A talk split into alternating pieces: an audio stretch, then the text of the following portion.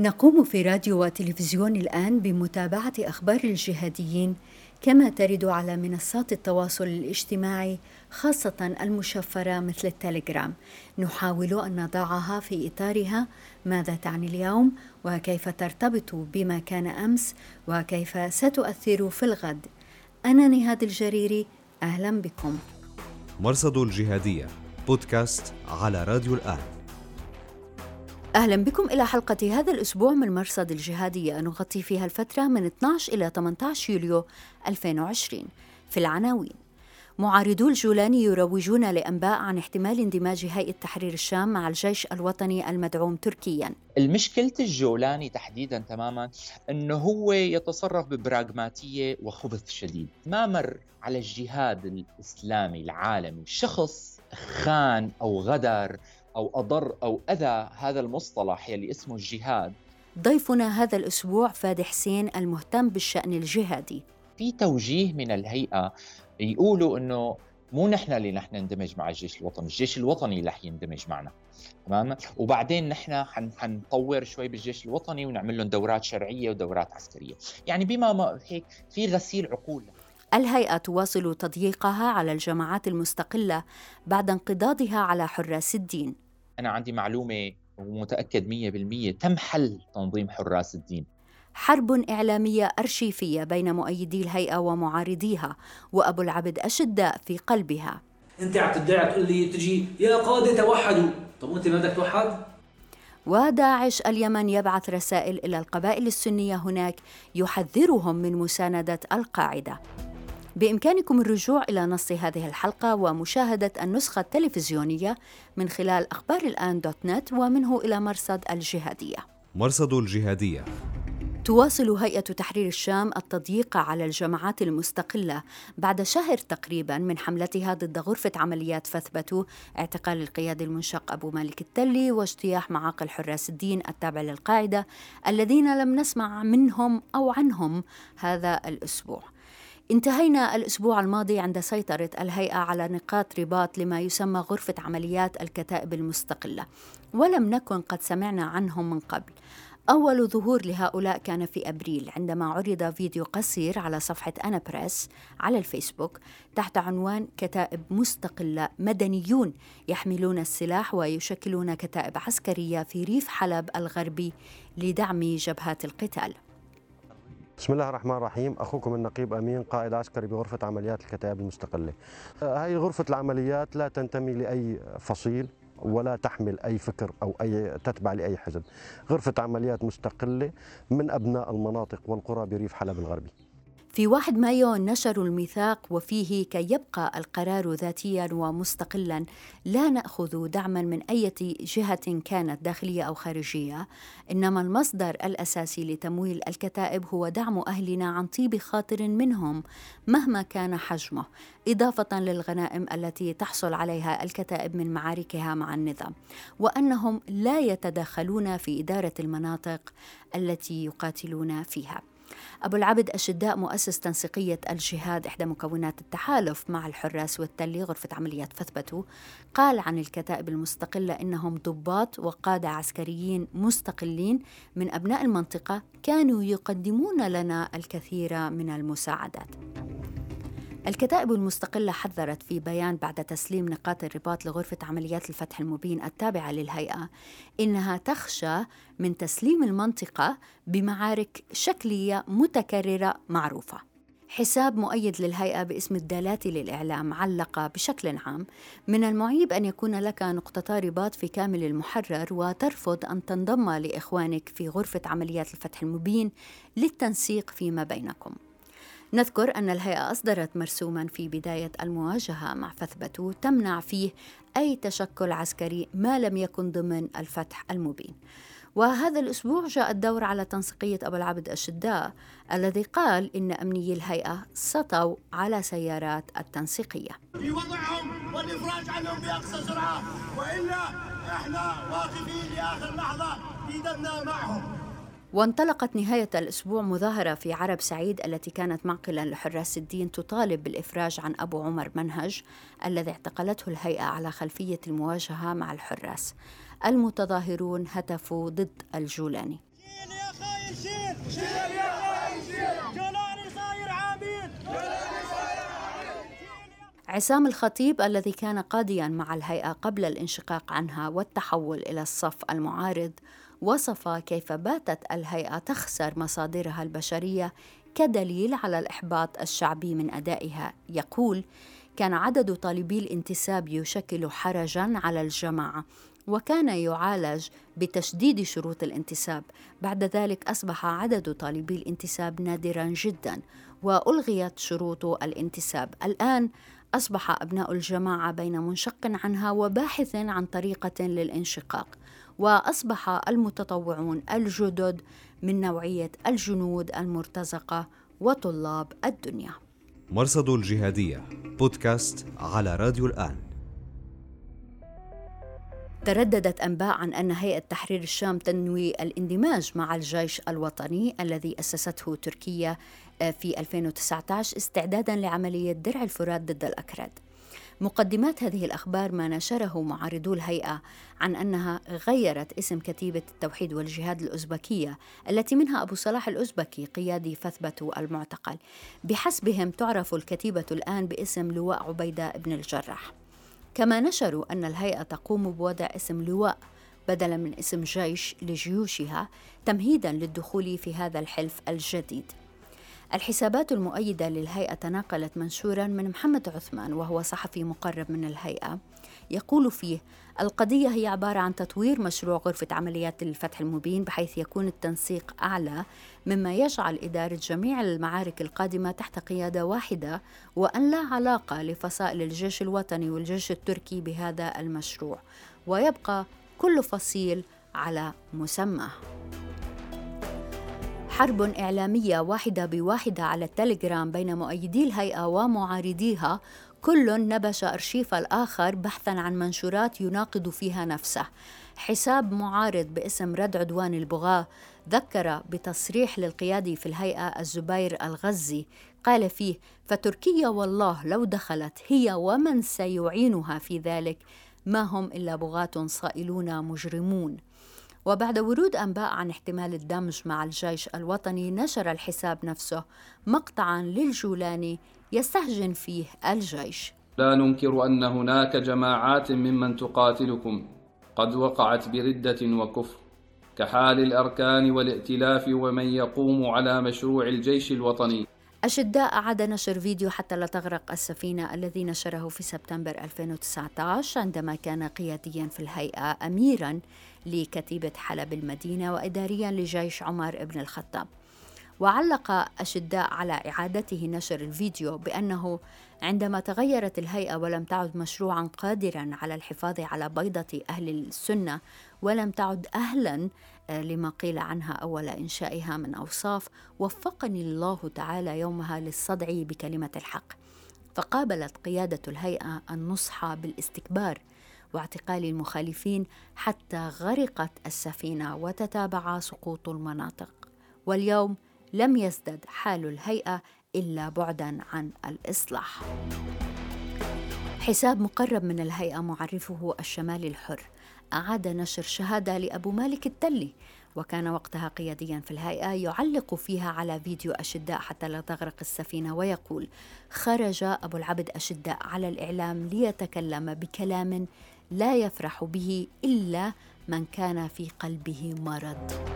نفس الحساب نشر فيديو قديم لأشداء وهو ينتقد شرعيين انشقوا عن الهيئة في ذلك الوقت مثل أبو يقظان المصري. بالنسبة لبعض الأخوة الشرعيين اللي يعني عم بيدعي مثلا أنه هو مستقل يا أخي يا أخوي نحن لا نأخذ بكلامهم أبدا. آه، يعني في مثل يقول إذا كنت إمامي فكن أمامي. أنت عم تدعي تقول لي تجي يا قادة توحدوا. طب وأنت ما بدك توحد؟ ولا بس القادة بده يتوحد وأنت ما بدك توحد؟ بس القادة بده يعتصم وأنت ما بدك تعتصم ويعلق الحساب.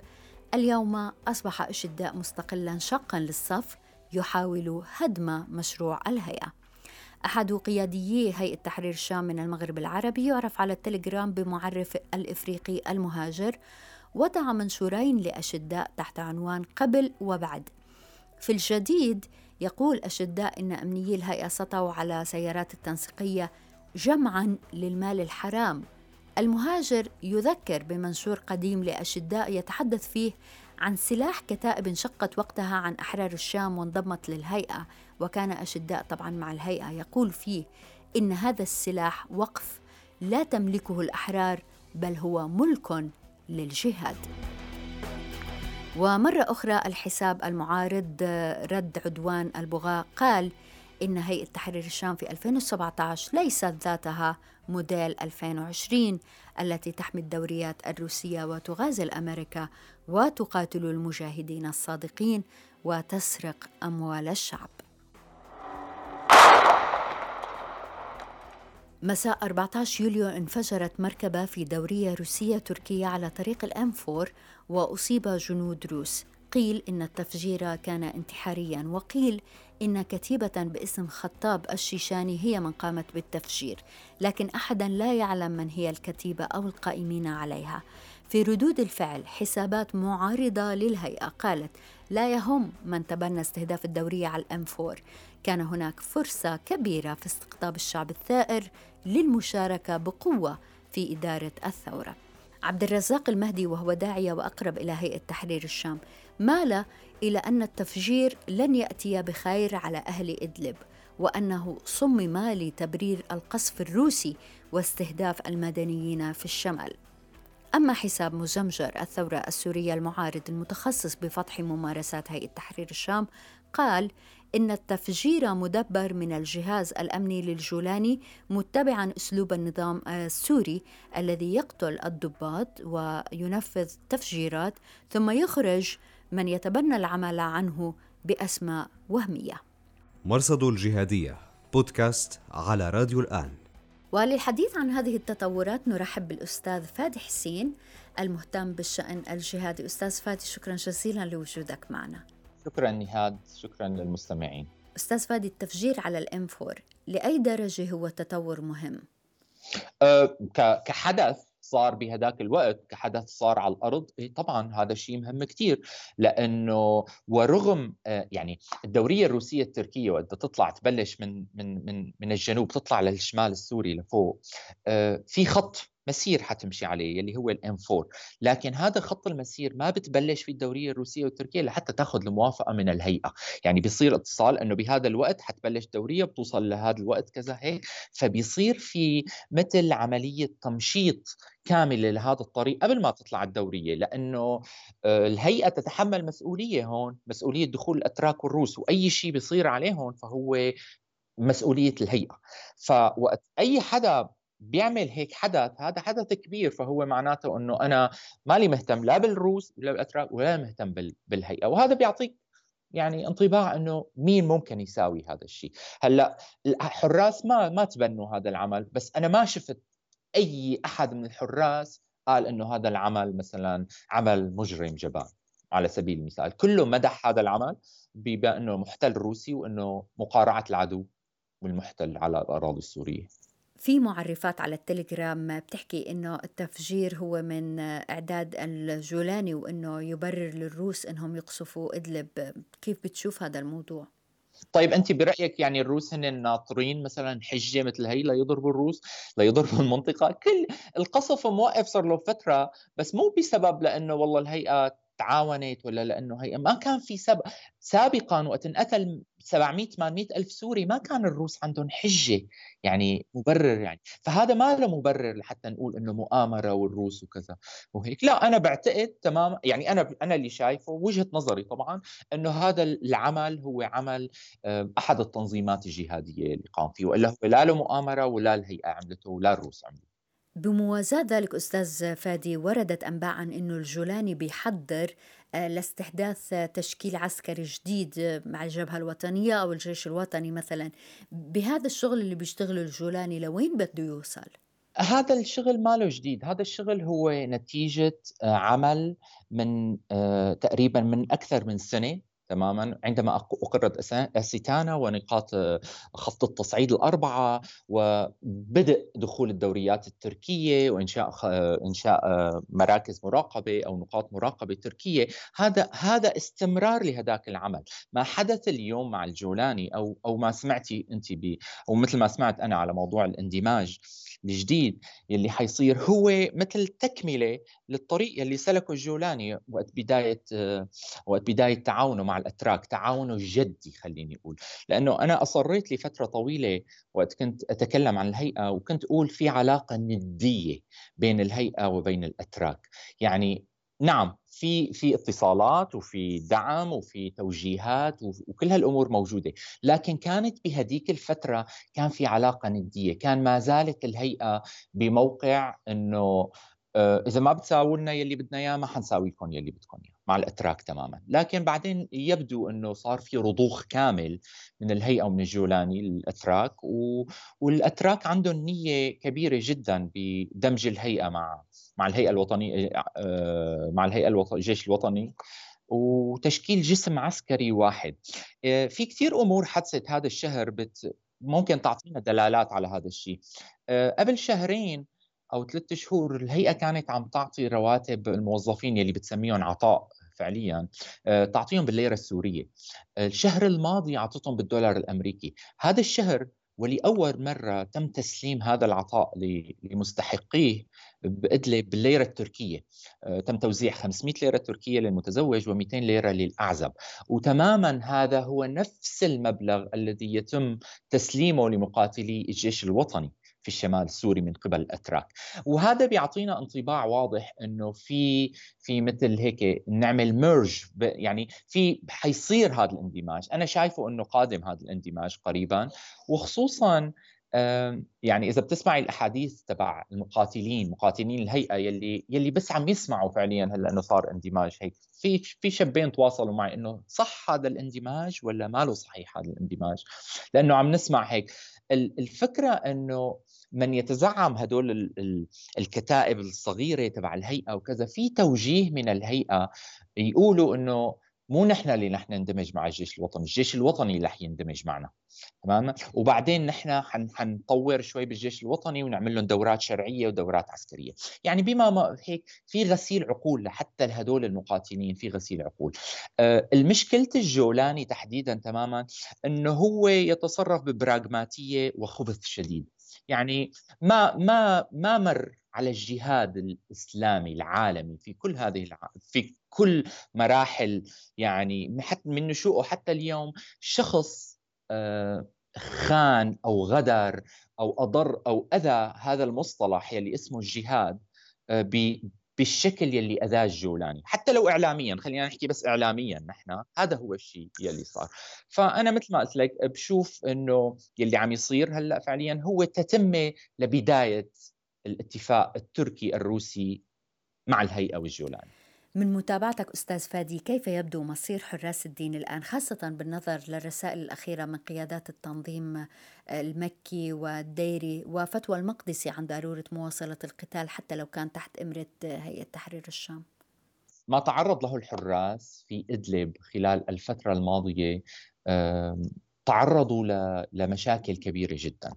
الجولاني في خلال خطابه الأخير وما قبل الأخير أكد بأكثر من حديث على على مكافحة المجموعات الإرهابية، أبدأ استعداده لمكافحة هدول العناصر بدون تسمية أسماء، هو أسمى تنظيم الدولة، لكن ما سمى الحراس، لكنه كان واضح بما موضوع تركستان مثلا على على سبيل المثال قال إنه بيلتزموا بقوانيننا فهن أهلا وسهلا فيهم ما عندنا مشكلة. الحراس لم يلتزموا بقوانين الجولاني وما رح يلتزموا بقوانين الجولاني، فهذا الشيء أدى إلى اقتلاع جذور الحراس تماما. أنا أنا متاكد يعني أنا عندي معلومة ومتأكد 100% تم حل تنظيم حراس الدين. تم حله آه، مو بالتراضي تم حله باعتقال أبو همام الشامي بإحضاره بتوقيع على حل تنظيم حراس الدين وبعدين إطلاق سراحه. يعني التنظيم فعليا لا لا وجود أثر يعني اسمي يعني كاسم إعلامي ما عاد في شيء اسمه حراس الدين انتهى التنظيم فعليا. يوجد عناصر للقاعدة ما زال يوجد عناصر للقاعدة ولا أعتقد أنهم سيشاركون بأي قتال مع الجولاني ضد النظام. ممكن جدا آه، يضل في مثل ما بيقولوا خلايا يعني شخص شخصين مو أكثر من هيك يساووا عمليات ضد الروس ضد الأتراك. آه، وممكن نسمع بالأيام القادمة هيك شيء حيصير بس ما بتوقع يكون في شيء مثل فتح جبهة جدية ضد الروس والأتراك من قبل الحراس. معلوماتك عن هذا الحل خطيرة أستاذ فادي لنفهم حيثياتها. عند مين وقع أبو همام؟ وكيف يمكن آه، الحل أنه يكون بالتوقيع؟ لا لا يتم حل التنظيم بالتوقيع لكن يتم إذا صار أي شيء أي قالوا إنه لا نحن ما حلينا التنظيم فالجولاني معه ورقة بيقول تفضلوا لا ليكو موقع على الورقة وهيك كذا. هذا الكلام حتى لو قالوا إنه مجبر وبقوه سلاح وكذا وهيك فهذا الكلام ما عاد ينفع بهذاك الوقت لأنه فعليا أه حتى أنا تغردت وقلت إنه تم حل تنظيم حراس الدين تم بعض العناصر منتميين للتنظيم.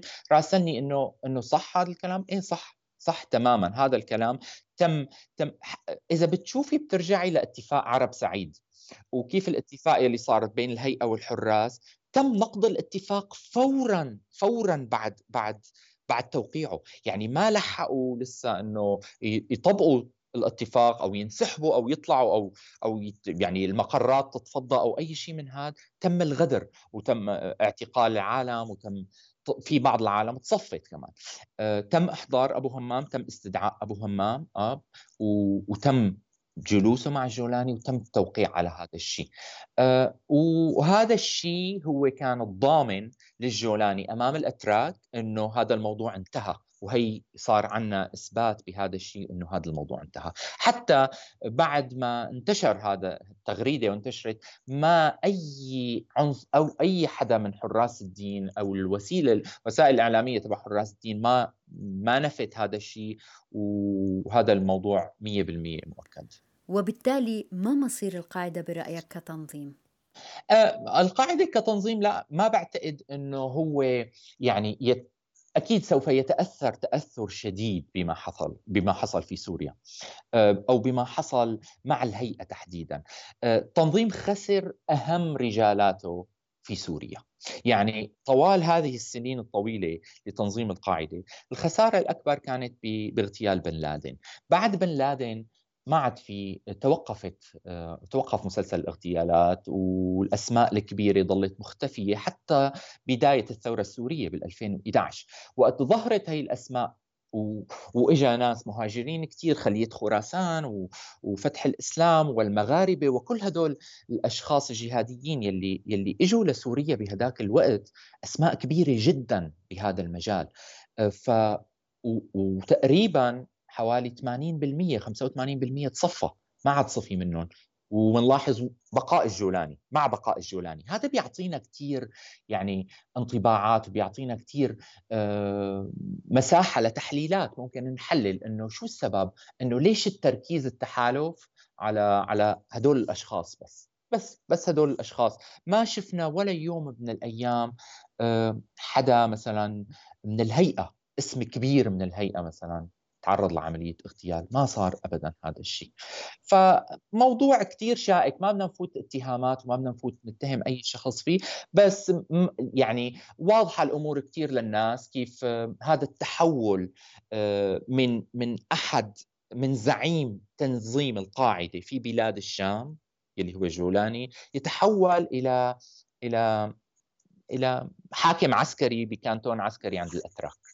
يعني كثير هذا التحول عظيم ومو عظيم يعني شيء منيح فعليا بس بس بس إنه هيوج يعني شيء كبير كثير ما بتحسن تتخيل هذا التغير الدراماتيكي اللي تحول بشخصية هالانسان هذا. فبعتقد تنظيم حراس الدين آه، بسوريا انتهى فعليا. لا عاد ما عاد في وجود لتنظيم كتنظيم حراس الدين. وحتى إذا كان في ناس ما زالت ما عندها الدعم كافي آه، ما عندها مساحة تشتغل فيها ما عندها أي دعم على الأرض حاضنة شعبية ف... فتقريبا التنظيم بهذاك الوقت حيختفي تماما. لكن كتنظيم قاعدة أم ما بعتقد أنه حيختفي لساته موجود ولسه في أسماء كبيرة موجودة فيه. الأستاذ فادي حسين المهتم بالشأن الجهادي شكرا جزيلا لوجودك معنا. نهاد شكرا كثير لك وشكرا للمستمعين. مرصد الجهادية بودكاست على راديو الآن. والآن هذه الوجوه التي أتت إنما أتت تثبت محبة هذا مقطع من الفيديو الذي نشرته الجمعية الخيرية التي يديرها أبو حسام البريطاني ابتهاجا بالإفراج عنه. البريطاني العامل في الإغاثة اعتقلته هيئة تحرير الشام منذ ثلاثة أسابيع تقريبا بحجة إساءة استخدام أموال الإغاثة لأغراض شخصية وعسكرية بين قوسين. دعم تنسيقية الجهاد بقيادة أبو العبد الشداء مؤيدو الهيئة قالوا إن الإفراج عنه جاء بكفالة على ذمة المحاكمة بعد أسبوعين بإمكانه خلالها تجهيز دفاعه ليقدمه أمام القضاء. مزمجر الثورة السورية تكهن إما رضي أن يعطي الهيئة حصص وانصاع لمطلبهم وهو معذور وإما أخرجوه ليقتلوه عن طريق مجهولين كالعادة فاخرج إني لك من الناصحين. في 15 يوليو أعلن الجهاز الأمني لهيئة تحرير الشام أنه قتل قياديا في داعش هو والي إدلب في مقره قرب سرمدة شمال إدلب وقالوا في بياناتهم إنه لم يمضي على تنصيبه عشرة أيام. معرفات داعش استهزأت بالخبر وكتبت جهاز مكافحة الإرهاب التابع لحكومتنا يقوم بمهامه الوطنية والإنسانية ويحارب الإرهاب والفكر المتشدد. التوقيع أبو محمد الجولاني رئيس الجمهورية الإدلبية. معرف آخر قال القصف مستمر على إدلب ونزوح الأهالي مستمر والنصيرية يتجهزون للدخول ولا حديث عند هيئة الجولاني والهراري سوى اعتقال وقتل خلايا الدولة. استكمالا لمطالبة المقدسي الأسبوع الماضي إعلام طالبان بالاعتذار عن مقال نشر في مجلة الصمود الشهرية التابعة للتنظيم بعنوان تعلموا من الإمارة الإسلامية ينحى فيه إلى الديمقراطية واحترام خيار الشعوب علق معرف من أنصار داعش وقال من يخبر شيخ التوحيد أن طالبان لم تعتذر عن مقال الديمقراطية بل ثبتته على موقعها الرسمي وفي 13 يوليو تبنت طالبان الهجوم الانتحاري الذي استهدف مقر المخابرات الأفغانية في ولاية سمنغان شمال غرب أفغانستان. الناطق باسم طالبان ذبيح الله مجاهد على تويتر نشر صورة جريح وهدد إنها رسالة لأولئك الذين لا يفهمون الدبلوماسية. مؤيدو القاعدة في سوريا ابتهجوا وعلقوا العمل مستمر بعد توقيع اتفاقية السلام مع الولايات المتحدة وعلى أمريكا أن تدرك أن اليد ما زالت على الزند يواصل داعش في اليمن تسليم رسائل باليد إلى القبائل اليمنية على اختلاف توزيعها الجغرافي تحت عنوان رسائل إلى أهل السنة في اليمن خلوا بيننا وبين الحوثة. بدأت الرسائل مطلع يوليو وفيها أن على القبائل السنية أن تتوقف عن دعم القاعدة الذين فشلوا في حمايتهم من الجيش والحوثيين وأن القاعدة يعينون الحوثيين عندما يشتبكون مع داعش فيشغلوهم عن مقارعة الجماعة المدعومة إيرانيا. في شهري مايو ويونيو تسببت القاعدة في مواجهة مصيرية بين قبائل كبيرة في البيضاء مثل العواد وبين الحوثيين. هذه القبائل كانت تدير شؤونها بموجب تفاهم مع الحوثيين. لكن ما حدث هو أن الحوثيين اغاروا على منطقة الطفة وسط المحافظة بحجة البحث عن عناصر من القاعدة. انتهت الحملة بأن فر عناصر القاعدة بلا خسائر فيما قتل الحوثيون امرأة قريبة لأحد هؤلاء الذين هربوا. أهلها لجأوا إلى آل عواض حتى يأخذوا حقهم من الحوثيين وهذا تسبب في مواجهة انتهت بأن سيطر الحوثيون على المنطقة وكسروا شوكة القبائل هناك. لم نرصد في الأخبار أي تحرك للقاعدة وفي الحقيقة لم تعلن القاعدة عن أي عمل من أي نوع في شهري مايو ويونيو. ولدينا في أخبار الآن ملف كامل عن هذه المسألة تحت عنوان هل عقدت قاعدة اليمن اتفاقا سريا مع الحوثيين؟ إلى هنا أخبار المرصد هذا الأسبوع. بإمكانكم الرجوع إلى نص هذه الحلقة ومشاهدة النسخة التلفزيونية من خلال أخبار الآن دوت نت ومنه إلى مرصد الجهادية. شكرا جزيلا لوجودكم معنا في راديو وتلفزيون الآن. أنا نهاد الجريري مع السلامة. مرصد الجهادية. بودكاست على راديو الآن.